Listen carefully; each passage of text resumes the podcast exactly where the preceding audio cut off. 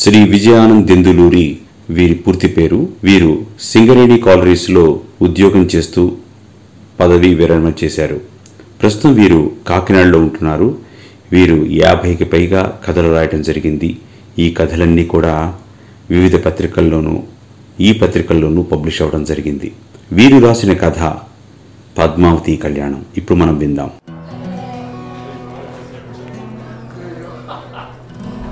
Padmavati college అవగానే class నుంచి బయటకు వచ్చి ఫ్రెండ్స్కి టాటా చెప్పి వెహికల్ పార్కింగ్ చేసి నడుస్తోంది పద్మావతి. హలో మేడం వెనక నుంచి వచ్చిన ఆ పిలుపుకి ఒక్కసారి వెనక్కి తిరిగి చూసింది. ఎవరో ముక్కు మొహం తెలియని అతన్ని చూసింది. చూడగానే బానే ఉన్నాడు సినిమా హీరోలా. ఏంటి? అని అడిగింది కోపంగా. ఎందుకండి అంత కోపం? కొంచెం నవ్వచ్చుగా. అయినా మీరు కోపంలో కూడా చాలా అందంగా ఉన్నారు. అన్నాడు అతను నవ్వుతూ. ఏయ్ తల తిక్కగా ఉందా? ఏంటా మాటలు? ఒళ్ళెలా ఉంది? అంటూ కోపంగా ముందుకు నడుస్తూ పార్కింగ్లో ఉన్న తన హోండా యాక్టివా దగ్గరికి వచ్చి వ్యాలెట్లోంచి బండి తాళాలు తీసి స్టార్ట్ చేస్తోంది. అయ్యో ఆగండి మేడం. ఏమిటా తొందర? మీతో కొంచెం మాట్లాడాలి. నా పేరు కళ్యాణ్. అసలు నేనెవరో ఏమిటో మీకు చెప్పాలి అన్నాడు అతను. ఏయ్ ఏంటి చెప్తుంటే నీ కదా? ఎందుకు నా వెనక పడతావు? నీతో నాకు మాటలేంటి? నువ్వెవరైతే నాకేంటి?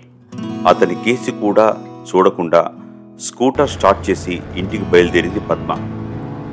వెళుతున్న ఆమె కేసి నవ్వుతూ చూస్తూ ఉండిపోయాడు అతను.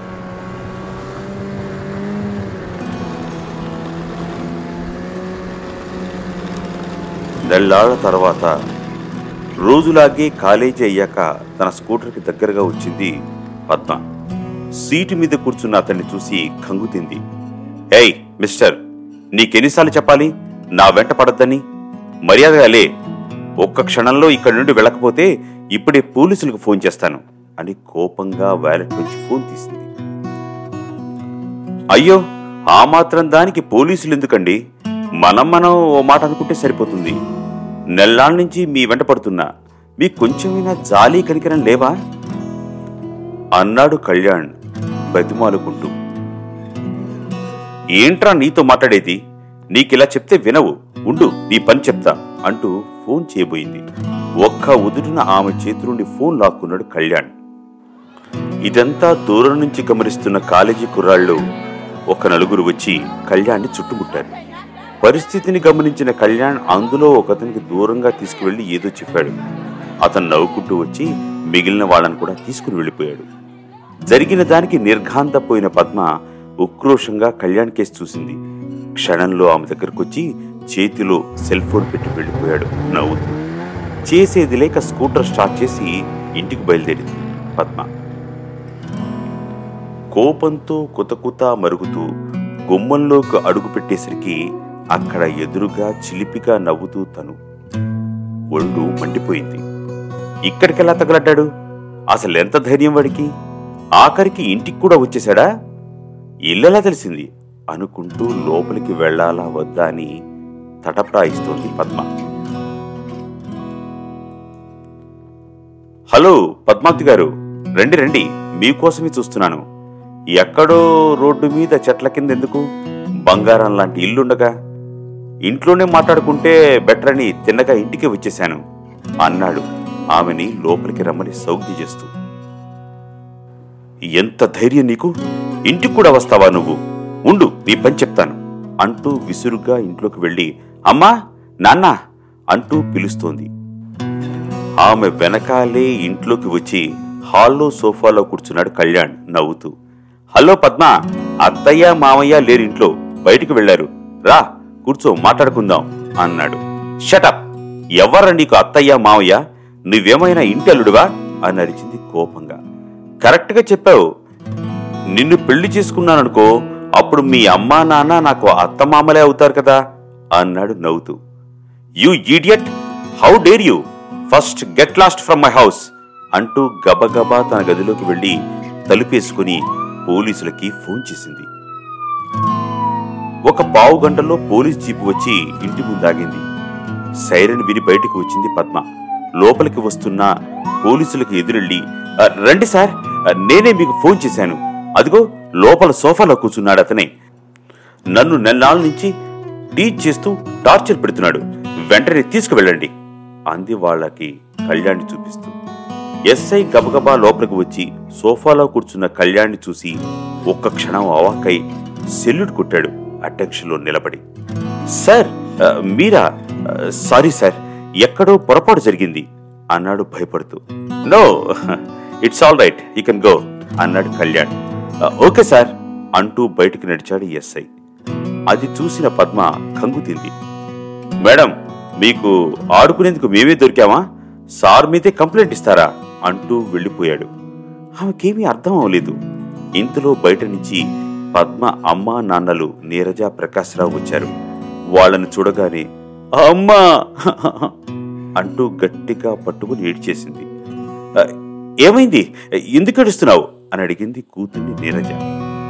వీడు నన్ను నెల్లాల నుంచి ఇడిపిస్తున్నాడు ఇప్పుడు ఇంటికి కూడా వచ్చేశాడు అంది కళ్యాణ్ని చూపిస్తూ. ఆమె మాటలకి ప్రకాశం నీరజ నవ్వారు. ఓ అదా నీ భయం. అతను ఎవరనుకున్నావు నీ బావ. బొంబాయి మావయ్య కొడుకు. ఐపీఎస్ అయ్యాక ఈ ఊళ్ళోనే అసిస్టెంట్ సూపరింటెండెంట్ ఆఫ్ పోలీస్గా వేశారు అన్నాడు ప్రకాశం. ఆ మాటలకు నివ్వెరపోయి అతని కేసు చూసింది పద్మ. నవ్వుతూ తననే చూస్తున్నాడు. అవునా? మరి బొంబాయి మావయ్య కొడుకు చిన్నప్పుడే తప్పిపోయాడన్నారు. పైగా బావ పేరు చక్రవర్తి కదా. మరి ఇతనెవరో? అని అడిగింది పద్మ. మా అన్నయ్యకి ఉన్నది ఒక్కడే కొడుకు. పేరు కళ్యాణ్ చక్రవర్తి. వాడే వీడు. ఏంటో పాపం అన్నయ్యకన్నీ కష్టాలే. ఇన్నాళ్ళకు మళ్ళీ మంచి రోజులొచ్చాయి. వీడు కనిపించడం పెద్ద పోలీస్ ఆఫీసర్ అవడం అంది నీరజ. ఏంటి? నాకేం అర్థం కావడం లేదు అంది అయోమయంగా. నేను చెప్తానమ్మా అదంతా పెద్ద కథ. మీ మావయ్య చాలా ఏళ్ళ క్రితమే ముంబై వెళ్ళి అక్కడే వ్యాపారం చేస్తూ సెటిల్ అయ్యాడు. అతనికి చక్రవర్తి ఒక్కడే కొడుకు. సుమారు ఇరవై ఏళ్ళ క్రితం గోదావరి పుష్కరాలకని వచ్చారు. అందరం కలిసి రాజమండ్రి వెళ్ళాం పుష్కరాల స్నానాలకి. అప్పుడు అతనికి ఐదేళ్ళు నీకు మూడేళ్ళు మీ ఇద్దరిని ఘాట్లో ఓ చోట కూర్చోపెట్టి మేము స్నానాలకు వెళ్ళాం. వచ్చేటప్పటికి నువ్వు ఒక్కదానివే కూర్చుని ఏడుస్తున్నావు. బావేడి అని అడిగితే ఏడుస్తూ అటువైపు వెళ్ళాడని చూపించావు. పరిసరాలన్నీ వెతికాం. ఎక్కడా కనిపించలేదు. పోలీస్ స్టేషన్లో కంప్లైంట్ ఇచ్చాం. అయినా ప్రయోజనం లేకపోయింది. చేసేది లేక వచ్చేశాం.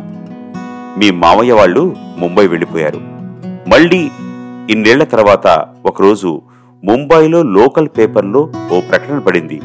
అందులో ఇతని చిన్నప్పటి ఫోటోతో పాటు వివరాలున్నాయి. ఆ ప్రకటన ఇచ్చింది వెంకట్రావు అనే ఓ రిటైర్డ్ పోలీస్ ఇన్స్పెక్టర్ కాకినాడ నుంచి. ఈ ఫోటోలో ఉన్న అబ్బాయి పేరు కళ్యాణ్ చక్రవర్తి అని సుమారు ఇరవై సంవత్సరాల క్రితం తనకు రాజమండ్రి గోదావరి పుష్కరాల సమయంలో అక్కడ డ్యూటీ చేస్తున్న తనకు కనిపించాడని ఆ అబ్బాయి తల్లిదండ్రుల వివరాలు సరిగ్గా చెప్పలేకపోయాడని కేవలం వాళ్ళు బొంబాయి నుంచి వచ్చారని మాత్రమే చెప్పాడని అందువల్ల ఇతనికి సంబంధించిన వారు ఎవరైనా ముంబైలో ఉంటే ఈ ప్రకటన చూసి కింద ఇచ్చిన అతని ఫోన్ నెంబర్కి ఫోన్ చేయమని ఉంది ఆ ప్రకటనలో. అది చూసిన మీ మావయ్య వెంటనే నాకు ఫోన్ చేసి తను వెంటనే బయలుదేరి వచ్చాడు. ఇద్దరం కాకినాడ వెళ్ళి అతన్ని కలిశాం. పుష్కరాల్లో దొరికిన కళ్యాణ్ని పిల్లలు లేని ఆ కానిస్టేబుల్ పెంచుకుని తనకంటే పెద్ద పోలీస్ ఆఫీసర్ని చేయాలని ఐపీఎస్ చదివించాడు. అయితే కొన్ని ఏళ్ళ క్రితమే తన భార్య అనారోగ్యంతో చనిపోయిందని ఇప్పుడు తనకి కూడా వయసైపోయి ఏ క్షణానైనా తనకి కూడా ఏమైనా జరిగితే కళ్యాణ్ ఒంటరివాడైపోతాడని ఇప్పుడైనా కన్నవాళ్ళు కనిపిస్తే వాళ్ళకి అప్ప చెప్తే తనకు ప్రశాంతత ఉంటుందని. అందుకే ఈ ప్రకటన ఇచ్చారని చెప్పాడు. అప్పటికే ట్రైనింగ్ పూర్తి చేసుకుని పోస్టింగ్ కోసం చూస్తున్న కళ్యాణ్ని మాకు అప్పగించాడు. ఎంతో క్రమశిక్షణతో నీతి నిజాయితీగా ఉద్యోగం చేసి రిటైర్డ్ అయిన వెంకట్రావు లాంటి వాళ్ళు చాలా అరుదుగా ఉంటారు. ఈ సంఘటన జరిగిన కొద్ది రోజులకి పాపం వెంకట్రావు కాలం చేశాడు అన్నాడు ప్రకాశం. అవునా? మరి నాకు చెప్పలేదేం ఇన్నాళ్ళు? అని అడిగింది పద్మ. ఈ తతంగం అంతా జరిగినప్పుడు నువ్వు లేవు నీ ప్రాజెక్ట్ పని మీద బెంగళూరు వెళ్ళావు. అప్పుడే కళ్యాణ్ మన ఇంటికి రావటం నీ ఫోటో చూసి వివరాలు తెలుసుకోవడం జరిగాయి. తనే నిన్ను సరదాగా ఆట పట్టిస్తానని తన గురించి నీకు చెప్పొద్దని అన్నాడు. అదే ఇన్నిటికీ దారి తీసింది. మొత్తానికి మీ బావ మరదాళ్ళ జోబూచులాట బాగుంది ఇప్పుడే ఇలా కీచులాడుకుంటే ఇక రేపు పెళ్ళయ్యాక ఇద్దరూ ఏం చేస్తారు? అంది నీరజ. ఏంటి? బావతో పెళ్ళా? అంది పద్మ ఆశ్చర్యంగా. అవునే నువ్వు పుట్టగానే కోడలు పుట్టిందని మురిసిపోయాడు మా అన్నయ్య. అందుకే మీ ఇద్దరికి పెళ్ళి చేయాలని నిర్ణయించుకున్నాం అంది నీరజ. ఇంతకీ నేను నచ్చానా నీకు? అని అడిగాడు కొంటిక కళ్యాణ్ నవ్వుతూ. పో బావా ముందే ఎందుకు చెప్పలేదు నాకు? నెలనాళ్ళు ఏడిపించావు నువ్వు. చూడు నిన్ను జీవితాంతం ఏడిపించి కసి తీర్చుకుంటా అంది నవ్వుతూ పద్మ. ఆ నువ్వు చెప్పనిస్తేనా మరి? అమ్మో చాలా గడుగ్గాయివే అన్నాడు నవ్వుతూ. అయితే ఇంకా పద్మావతి కళ్యాణానికి సిద్ధం కావాలందరూ అంది నీరజ నవ్వుతూ. ప్రకాశం కళ్యాణ్ కూడా శృతి కలిపారు.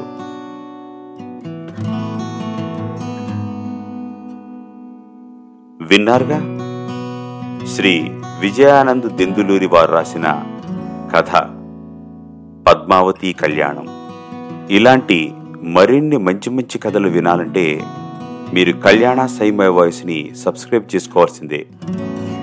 సబ్స్క్రైబ్ చేసుకోండి మీ ఫ్రెండ్స్కి బంధువులకి ఫార్వర్డ్ చేయండి. నమస్కారం